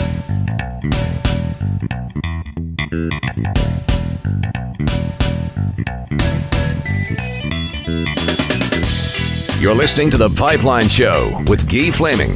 The cream will rise to the top. Oh, yeah. The cream of the crop. Nobody does it better. Back on The Pipeline Show, and uh, we've been doing it all season long. We get the last few seasons, as a matter of fact. Somebody from HockeyProspect.com come on the show, share thoughts on uh, players eligible for the next NHL draft. Pleasure again to be joined by Mark Edwards, the head honcho grand poobah from uh, hockeyprospect.com. Mark, welcome back to the show. How are you?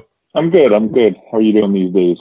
Not bad. Strange times, though. Eh? I know uh, uh, uh everybody is affected, and uh, well, certainly it, it makes uh, being a scout for to watch hockey games a, a, lot harder if there's no hockey being played. Yes, interesting times here, obviously, and uh, I think you know for the most part people are being smart here. Um, I've barely been outside. I've been watching a lot of video, and uh, we just gotta we gotta all commit to this, and and uh, that's the only way for for this to for us to get past this. And uh, it's, it's obviously no joke, but um, uh, for me, my last game was March 11th in in Guelph. Um, that was the day before the uh, temporary shutdown, before the official shutdown, and then didn't really talk to too many guys. Uh, for the first little stretch, but it just seems like the last week to 10 days, guys are getting a little antsy and uh, starting to chat with some NHL scouts again and see what they're up to.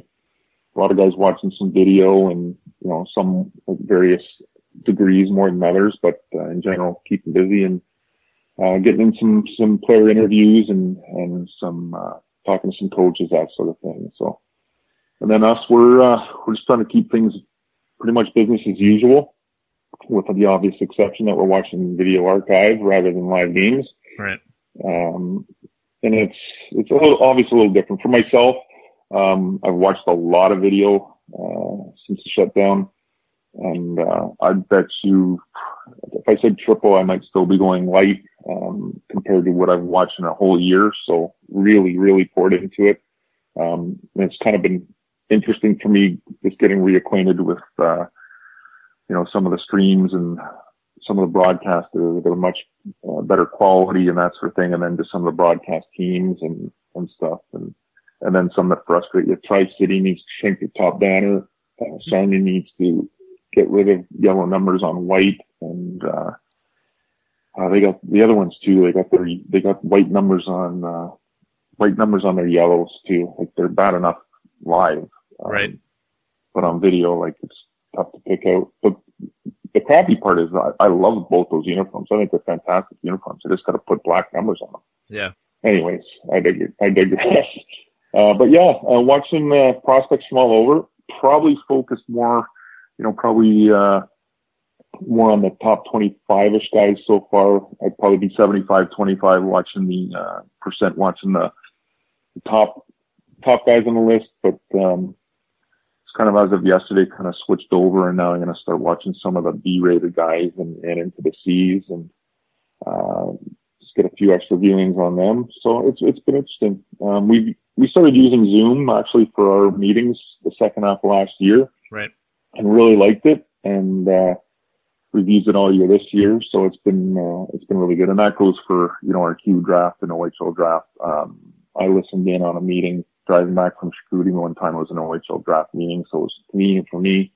Uh, plus we can record them, so if I do miss something, um, I can listen. So yeah, that's it. We're, uh, like I said, just trying to stay as business as usual as possible. The OHL draft is, is running as normal and we put out that guide last week. So, uh, that's going on tomorrow. So hopefully the, uh, the other leagues follow suit kind of normal. I, I think the NHL is the one where obviously it's a lot more up in the air and not sure when the draft will be, if it'll be, uh, somewhat in uh, the same range as usual, or if we're going to be uh, pumping out our black book in September for an October draft. Who knows? Yeah. When it comes just to the the the art of scouting, I mean, one of the things that separated hockeyprospect.com from a lot of groups was that you guys are in the rinks and you're watching those games, and you've always talked to us about how important it is to see guys in person. So now that everybody's limited to just watching video right now, is it harder? Is, is do you come away feeling maybe you don't have as solid a feel on a player as you would if you, you got to watch them in person all year long? Oh, I would if this was uh, October or November for sure. Right. Uh, now this happened late in the year, so it's kind of like if you didn't know him by then, like you know what have you been doing all year? So this is just some added viewings. Good uh, some guys maybe I was down viewings a little bit, but yeah, if it was early in the year, for me, uh, I I value video. I I don't personally enjoy watching it because some feeds are so bad, but in general, the feeds are getting much better now. But there's certain, there's certain players where like defensemen, for example, can be more difficult on video hmm. because they're not, they're not in the spectrum of what you're actually getting to see. So you're not seeing away from the puck, that sort of thing. Right. And then the biggest thing that I've noticed, um, is the skating. I mean, just, just actually the video speed, for example, it's not obviously always perfect. So you can get really, uh, thrown off on the skating aspect when you're watching the videos. So, so for me, I've pretty much seen everybody live, um, with the exception of, of uh, you know German last year and, and Germans this year. A little more tricky for me to just make a quick trip to flying into Munich to go Right. see uh, a player or two, obviously on our budget. But I think people understand that, uh, and we're honest and upfront about it. Um, you know, we've had some Russians before, uh, you know, KHL or something like that, in the same boat where they weren't in international events. But you know, for you know, 99% of the guys, I've seen them live. I've seen the skating live. I have a pretty good feel. So you're just backing up what you see live with some extra viewings, and that's never going to hurt. I mean, NHL teams are are using video as well, but Yeah. they're they're never gonna they're never gonna substitute the live viewings. It's just too important. So it's been, it's it's been an interesting process, you know, to, to do this a little bit differently. In in a way, it just kind of feels like, um, you know, I'm looking outside and it's been like you know five degrees, eight degrees, and usually it's in May where I'm kind of in this mode on the couch working on the book, and it's you know 18, 19, 20 degrees. So I kind of just feel like like this three weeks in March uh, kind of felt like what I'm usually doing in May, and it's thrown me off a bit. And and the other thing was in April sometimes you get little gaps as the teams drop out of the playoffs, um, but I'd still have just the odd night where I could you know get off the laptop and go see a game live and, and kind of get out of the house. So going a little stir crazy from that standpoint. It'll be a lot, probably a lot worse when I get to May and we really dig into the last month of putting the book together. But uh, at the same time, it's been interesting. Uh, I've watched. I mean, I watched eight Drysdale games last week, and like I've really poured in some viewings on on some guys here. Uh, and just you know why not just Yeah. just get a few extra viewings and uh I got nothing better to do. Well, and when it comes to rankings, the last one that came out for you guys was in uh, mid to late January, and of course, the Black Book usually will come out in in uh, early June, right? Uh, a couple of weeks, two three weeks before the draft itself. Now that's in a normal year, and you would have another one probably about this time, wouldn't you? End of March, something like that, normally, uh, but not this year because everything's uh, on hold. So without a playoff and uh, you know the playoffs in the CHL and the USHL and and everything else, the U18s is gone. How does that change things for you now? Um, I, obviously, your next release, I'm guessing, is the Black Book. As you said, don't know when that's going to come out yet. But is there another ranking to come out still between now and then? No, so normally this this year's been a little bit different in that that January 15th, the day of the, pros, the top prospect game, I think it was the 15th or 16th, top Yeah. prospect uh, morning we release. So normally uh, we release one about a month or so later. And this year I just wanted to try doing something different. So NHL Central releases that one there, and then they don't release again until um, their final list. So I just thought for a change this year we would skip that kind of late February ranking and go uh, all the way to our book. Now, as Dave has, that could be a little longer than normal. Um, right now, my plan is to just get the book done uh, like we usually do. Usually, we might finish June 7th and put it out the day later. It's not sitting here done for a week. Trust me. Uh, it, I mean, there's been times where it was finished at 2 p.m. and released at 6 p.m. That kind of thing. Right. Um, so right now the plan is to just stay like, I think last year was June 8th. Uh, this year the draft's a week later. So in my head I had, you know what, we might have an extra few days where I could, uh, you know, just kind of look it over again and make sure and maybe put it out the 10th this year or something. So right now, as speaking today, that's kind of the mode I'm in. All the guys are on that schedule. Like it's got to be done, say, you know, that early week in June and we'll get it out. But that said, you know, between now and then, we find out the draft is going to be, you know, there's going to be play or games played in in July uh, and August in the NHL, and the draft's not going to be this September October. Well, I might withhold it a bit, and we might just try and tinker with it, maybe put something in there we, normally wouldn't have time to do. I don't know. Uh, this is just stuff I'm toying with at this point. But Yeah. as of today, gonna try and keep everything just like normal. How much do in a normal year, say last year, how much did the the World U18 and the CHL playoffs and the the draft combine influence the final rankings? Um, they, they play a part for sure. Um, you know, there's there's times where there's it's usually just um, a player here and there. You know, so it might be I go into the U18s with with uh, three or four guys that I really just it's going to matter more for them. Maybe I'm down a bit on live viewings or or whatever, or want to see them in person, their size. Uh, you know, we still, you know, the midterm NHL list, for example, has a lot of unconfirmed sizes. So as I'm watching video here, there's some guys I'm like, uh, yeah, I just don't think that's his actual height, so to Hmm. speak. So I like that for the combine. I'll go into the combine and literally stand uh, right above where they're doing the heights and weights and watch them come in because there's there might be four or five per year where I really want to see that final measurement. And you know, it's not going to change the kids around like three rounds or something, but it might might change in uh, a few spots in our rankings. So every little bit of information helps. Uh, the U18 is is obviously one that, that I was looking forward to, and uh, it was four hours away this year. Nice little drive. Uh, would have been convenient as well, but uh, my guess is that Plymouth will get it next year. That's just a guess, no inside info, but a guess that they'll just get it next year, and uh, hopefully everything starts in the fall and, and next year is normal. That's more my concern right now that that uh, we even have the junior leagues back in the fall, the way things are heading. But Yeah. um, we'll, you know, a lot of time between now and then, and we'll see where things are headed. But you know, to answer your question, we'll miss the U18, uh, the combine. If there is nothing, we'll miss it. You know, interviews, teams will miss it. Um, most most of the guys I talk to, they don't quite know yet what what their plan is for, you know, maybe trying to gain some of that info. So it's a lot of unknowns. uh, You know that uh, you, you see it when every time you hear an NHL report. It's it's we don't know. We're just making contingency plans, and right now my contingency plan is to run things as normal, get the book out normal time, and if the draft is later, I might alter that and just you know literally try and make it a little bit better and release it a little bit later. But other than that, all things normal. All right, well, let's treat things like uh, it's normal days. Uh, Mark Edwards from HockeyProspect.com is my guest. We're going to chat about uh, five guys uh, that you have, uh, four of them inside your top 31, that uh, top 31 that came out in January. Let's start with Jake Sanderson, who I had on the show right before the world came to a screeching halt. Uh, defenseman with the U.S. U18 program. Your thoughts on Jake Sanderson, who you have right now pegged at number 22, and I think the fourth defenseman in your uh, in your rankings.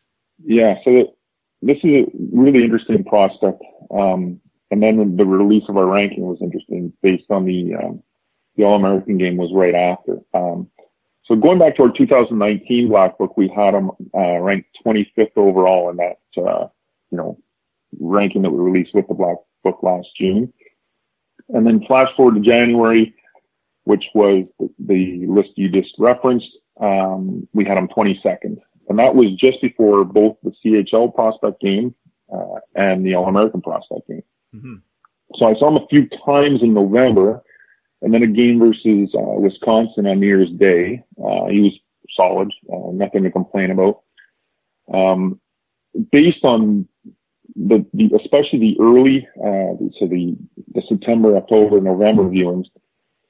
If I was to kind of give you the you know, the feel he gave me, it would have been um, kind of playing a style similar to a Tobias Bjornfot, which was a Kings first round uh, pick last year. Kind of very few mistakes, fantastic skater. Uh, he's one of the best in the class, by the way.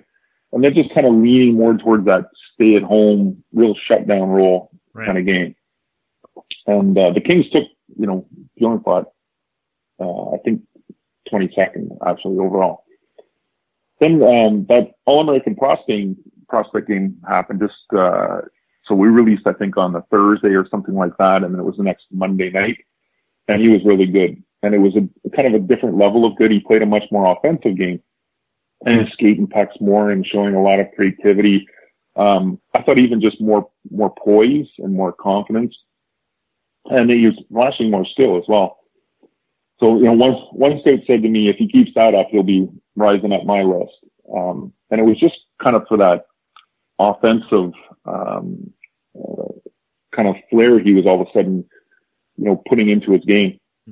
So our reporter, uh, Rachel Hallowell, who joined us in January, she actually, um, interviewed him and, uh, she asked me about him in preparation to interview him. And I told her that he was one of the most improved players in the draft. And it wasn't because his skating all of a sudden got better or something like that. It was just simply because of how he chose uh, to all of a sudden start playing the game. So she, she told him that that's what we thought and he actually agreed. So it was just interesting to hear him say that, you know, he, he did make that change to his thought. Um, so just, you know, just quickly to sum him up, uh, there's probably conservatively top five skater in the draft. Uh, I think he's great puck retrievals, um, really strong aspect of his game, high attention to detail, um, his defensive end, uh, really good decision making, and uh, not really anything you would jump out at you that he has some sort of weakness. Uh, the only thing you would say is you just start to question how high the offensive potential is because he started showing it kind of halfway through the year or at least around that mark as, a, as opposed to all year. But um, definitely a guy that will be higher than 22 on our list uh, whenever we, we release that uh, the final ranking. All right, that's uh, Jake Sanderson uh, with the U.S. National Development Team. Now, a guy you have in your top five, in fact, fourth overall, is Cole Perfetti, uh, another guy who was on the show not that long ago. 37 goals this year uh, and 74 points in 61 games, and I think everybody knows about the offensive uh, ability that he has. Um, give us a complete picture, though, on Cole Perfetti. Yeah, obviously uh, we haven't ranked that high, so we're obviously high on him as as well as many others. Um, my fourth year watching him because he played up the year in minor midget. Um, so he played two years minor midget. His second year, obviously, being the one where he was eligible for the draft.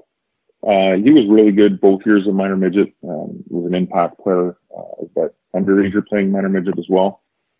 Uh, I interviewed him during the uh, Canada Russia series. Uh, I liked him. Uh, and might actually try and talk to him again here because uh, it was kind of a kind of a quick uh, rushed interview. But um, I, I, did like him that night. I thought that he uh, had a good grasp of of where he was at as, as a player and, and his own game. Uh, thought he's a bit hard on himself, which I don't necessarily mind because uh, it's kind of pushing himself. Um, really good hockey sense with this kid. I mean, we're we've got him as our our top number rating for for hockey sense, um, and uh, that pretty much says it all. And that's the first thing that that uh, we look for when we're when we're evaluating. So that would obviously give you an indication of why we have him so high.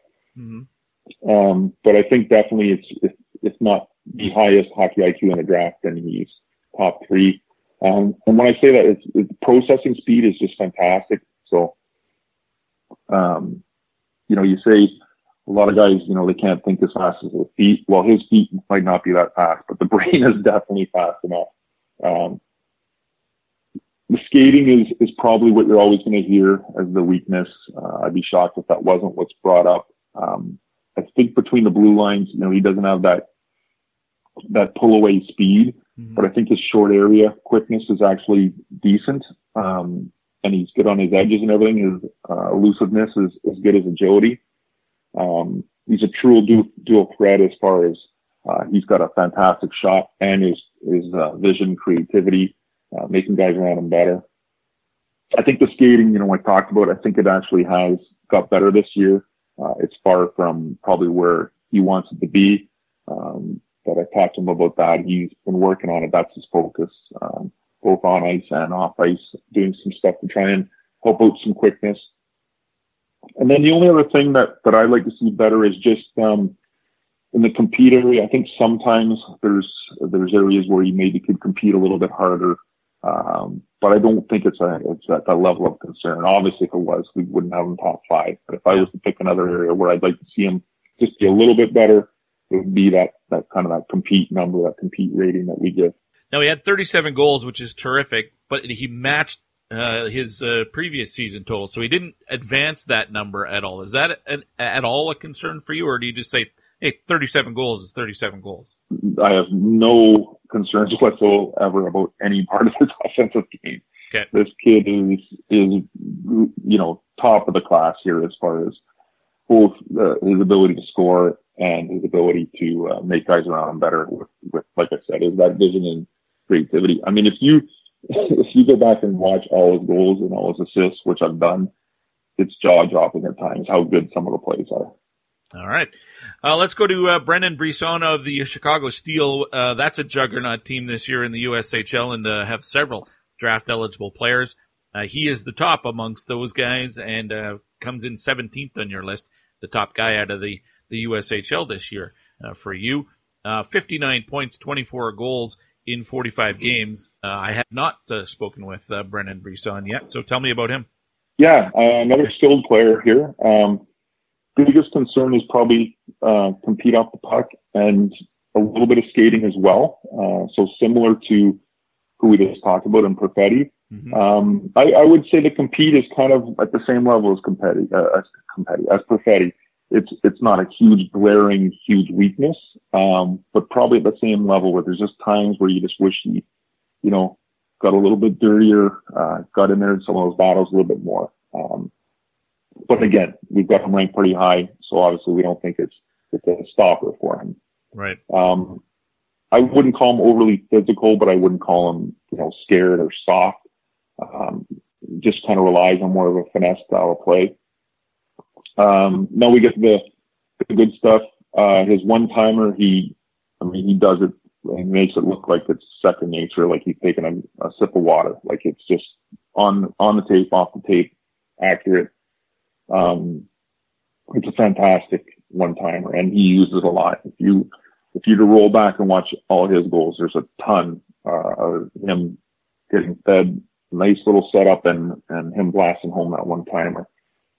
Which leads me to one little concern is that a lot of his goals are on the power play using that one timer. Um, if I was to talk about a guy like uh, Jacob Perreault, who's who also has uh, high end skill, just uh, scored in some different ways uh, compared to a Brisson, and same with a Jack Quinn, another guy who scored a lot of goals this year. Right. You know, they're not just scoring on that same kind of one timer, standing stationary off the power play. Whereas Brisson, there's a, a good chunk were on that play. Uh, that said, he's not just a goal scorer. This is another player similar to Perfetti, uh, with really good creativity and playmaking ability, good vision, and uh, excellent hockey sense, similar to Perfetti.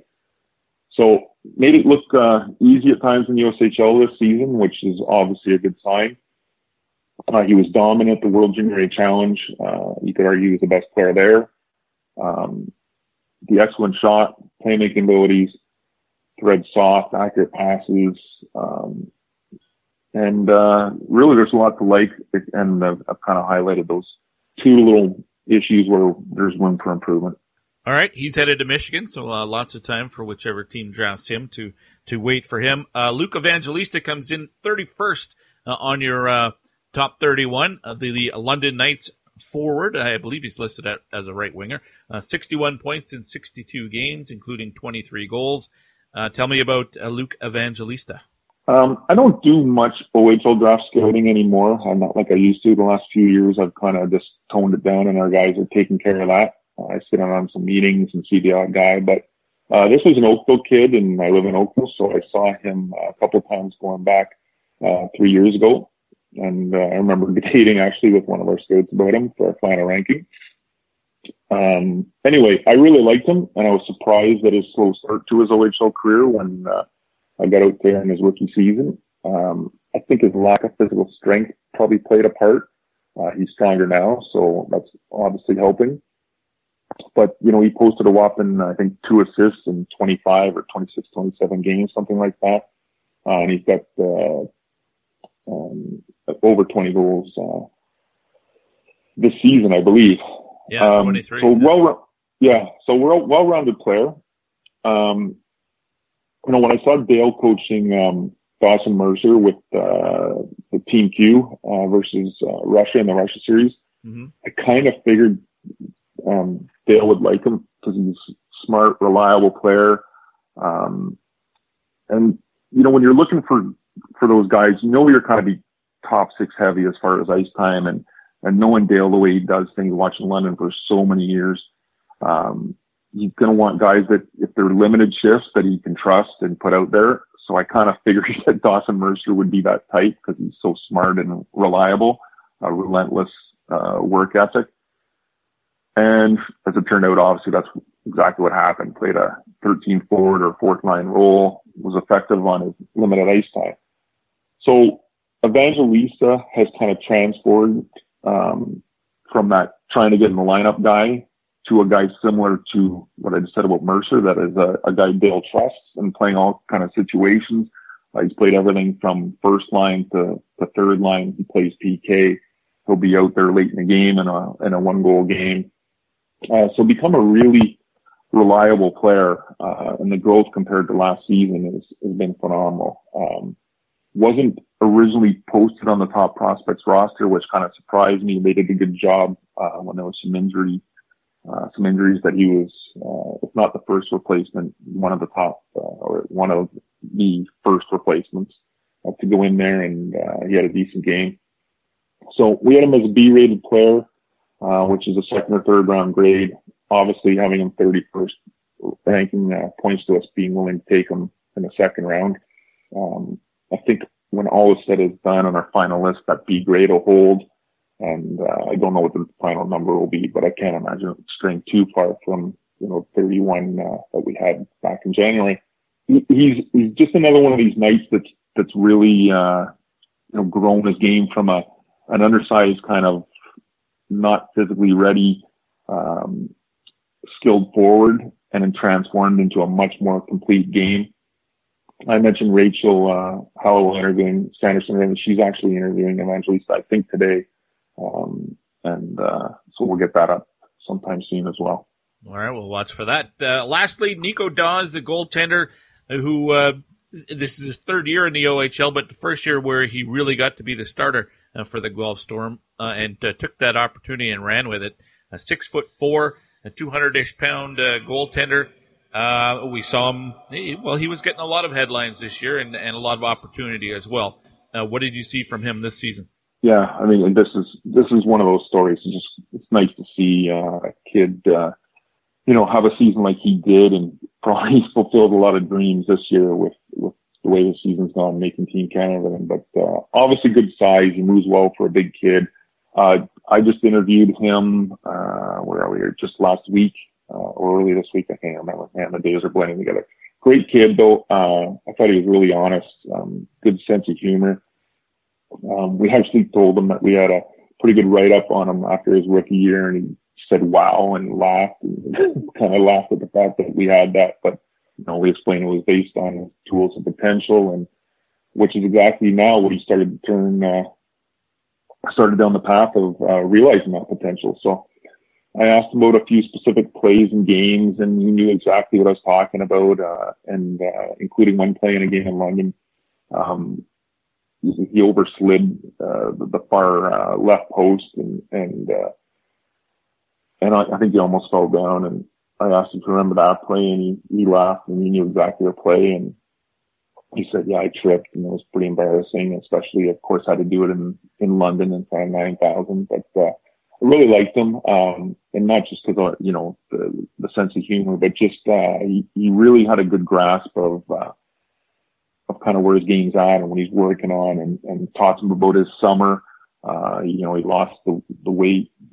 He said, you know, I I looked at the net and I knew I was going to be in for a battle and, and the situation in Guelph, and went into the summer with a goal of of doing everything that he under his power, what he could do to give him the chance to succeed this year, and uh, he told me that the weight loss he thought did have a big uh, impact on his game. So uh, another one that Rachel's going to be talking uh, talking to uh, in the near future as well. So the interview I had with him will not be online, but uh, Rachel as well. So as far as his game, uh, really good glove hand, uh, good recovery, especially the, the size.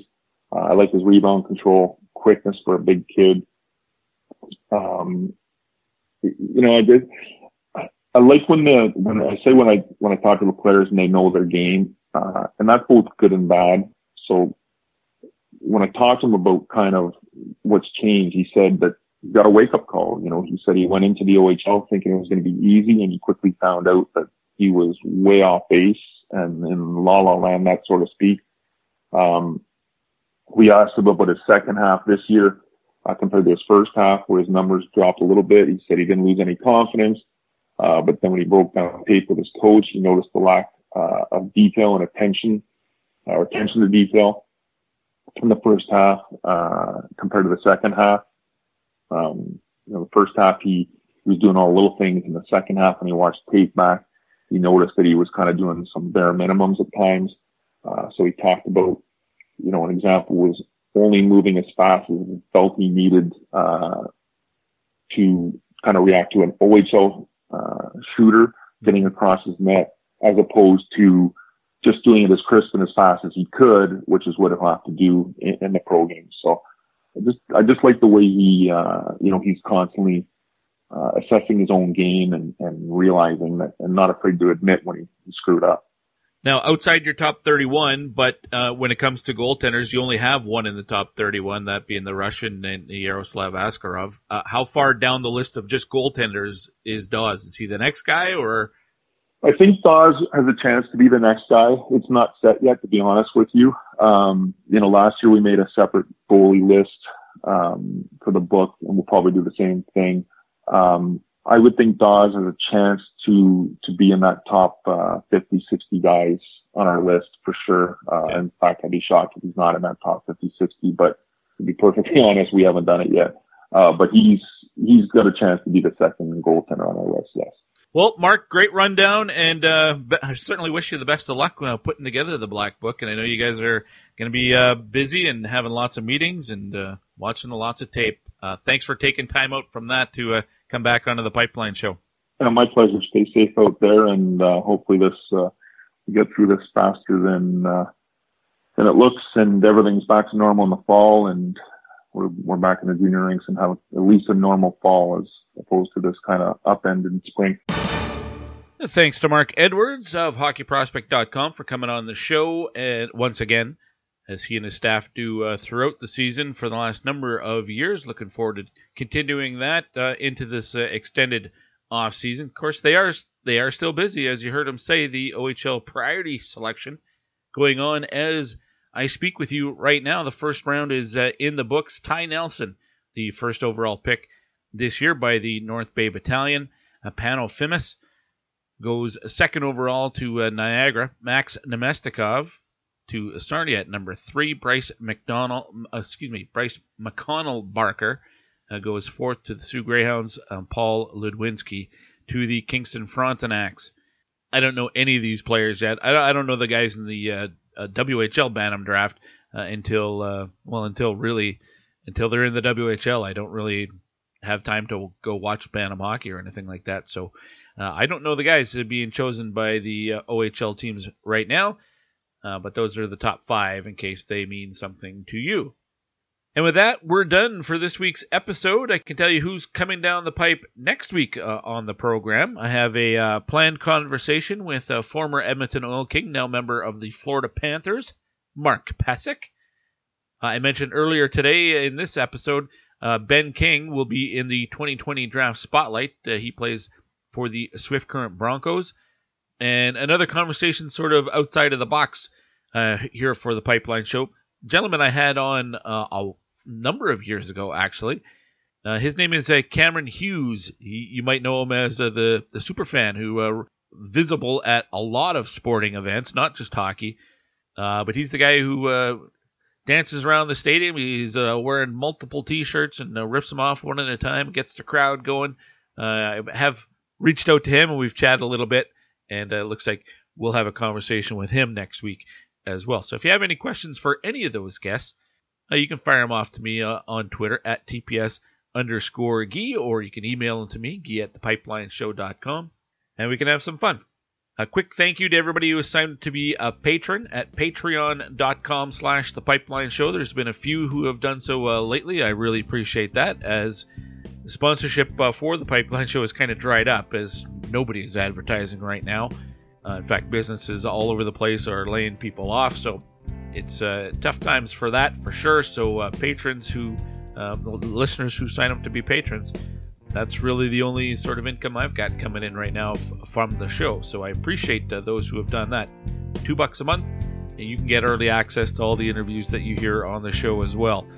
Uh, so check it out, see if it's uh, worth it to you. It's all automatic to your credit card. I don't see your credit card numbers or information at all. It's all done securely through PayPal and Patreon, and you can uh, stop and start anytime you want. So uh, give it a give it a look and see if it's right for you. Patreon.com/slash The Pipeline Show. Until next week, I hope you're well. I hope your families are doing well, and uh, let's get back together and uh, chat next week here on the Pipeline Show. Till then, I'm Guy Flaming. See ya.